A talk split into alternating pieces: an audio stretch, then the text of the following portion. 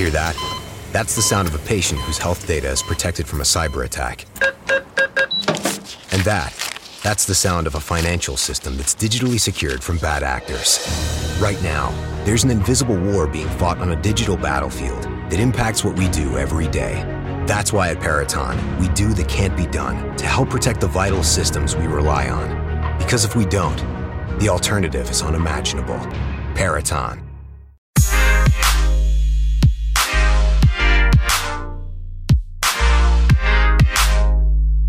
Hello, and welcome back to the Space News Pod, a daily podcast about space, science, and tech. I'm your host, Will Walden.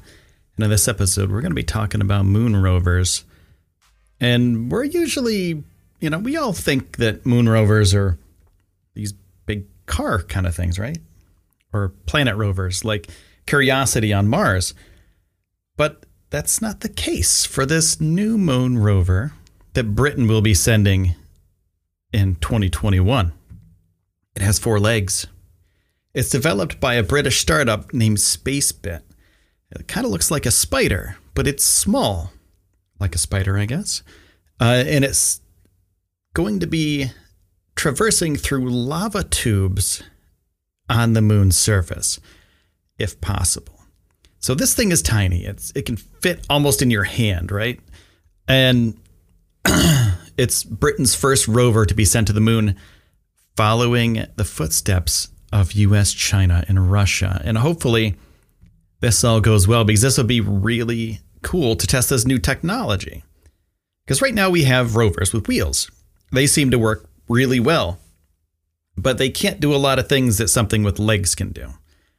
Now, something with legs can traverse different terrains that uh, a car kind of vehicle can't go down, go up. Can't like a car can't climb, can't use one wheel at a time to climb a hill. You know, if you watch something like a dog climb a hill compared to something like a car climb a hill, it's a little bit different experience.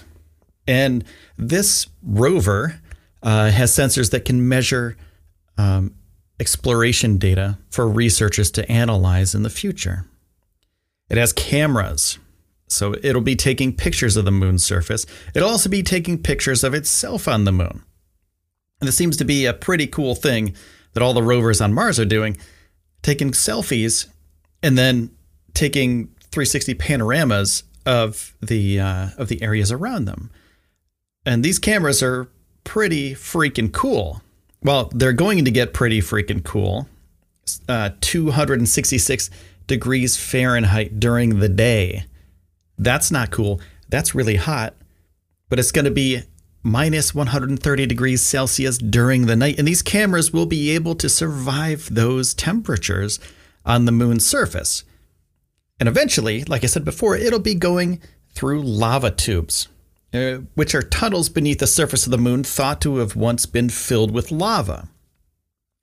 And this has never been done before. And if Spacebit can do this, they will be pioneers in uh, otherworldly exploration. Like, how crazy is that? Okay, so think about this for a second. I just want you to blow your own mind here for a second. But first, we have to take a really quick break to do a pause for the cause.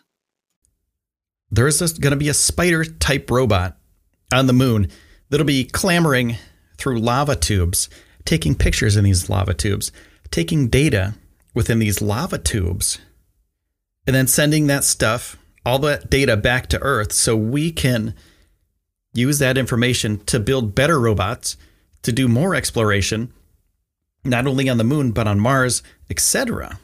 And to build these, you know, it's a four legged robot for a reason. If you put any more legs on it, you have more failure.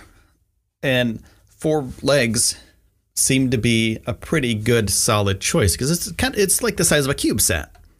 You know, it's it's hand holdable, and uh, the the fact that there's only a couple countries that have done this before that have sent rovers to the moon, and that they're taking this huge step to get a four-legged robot, an untested technology.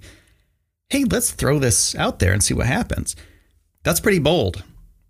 That's pretty bold, especially with, you know, all the technology that's been proven throughout the decades that we know car type vehicles, truck type rovers are a thing, right? So we have rovers on Mars right now, but we've also had uh, moon cars. People have been on the moon driving in cars. Like, how crazy is that? Just, and this was a long time ago. You know, this is in the 60s and 70s, and this isn't current. So, this little spider guy, uh, he's going to be roving around these lava tubes, sending back information.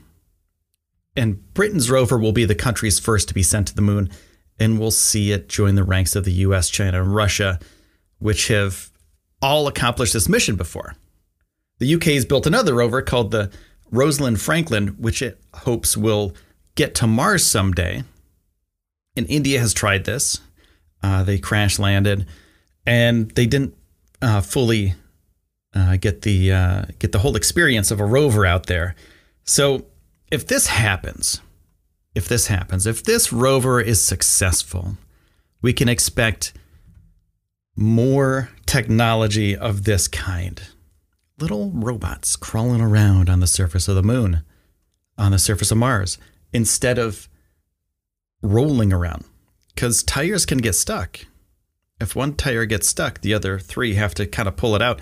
If it's uh, like a crab style, this is, it's kind of, I guess this would be more like a crab than a spider, but like a crab style, four legs, it's crawling around. One leg gets stuck. The other three can pick it up, pull it out, move on to the next thing. That's pretty cool. That's pretty ingenious. So this is going to be amazing, and I really hope that SpaceBit pulls this off because I'm really excited about this. And if I get any more information about it, I'll let you know about it. So thank you so much for taking the time out of your day to spend it here with me on the Space News Pod. My name is Will Walden, and I'll see you soon. Come here. Natural Balance presents a head tilting, tail wagging audio experience made for dogs. Want to play? Good dog. This ad was scientifically designed to make your dog happy, just like Natural Balance dog food. Visit naturalbalanceinc.com to learn more. Hear that? That's the sound of a patient whose health data is protected from a cyber attack. And that, that's the sound of a financial system that's digitally secured from bad actors. Right now, there's an invisible war being fought on a digital battlefield that impacts what we do every day. That's why at Peraton, we do the can't be done to help protect the vital systems we rely on. Because if we don't, the alternative is unimaginable. Peraton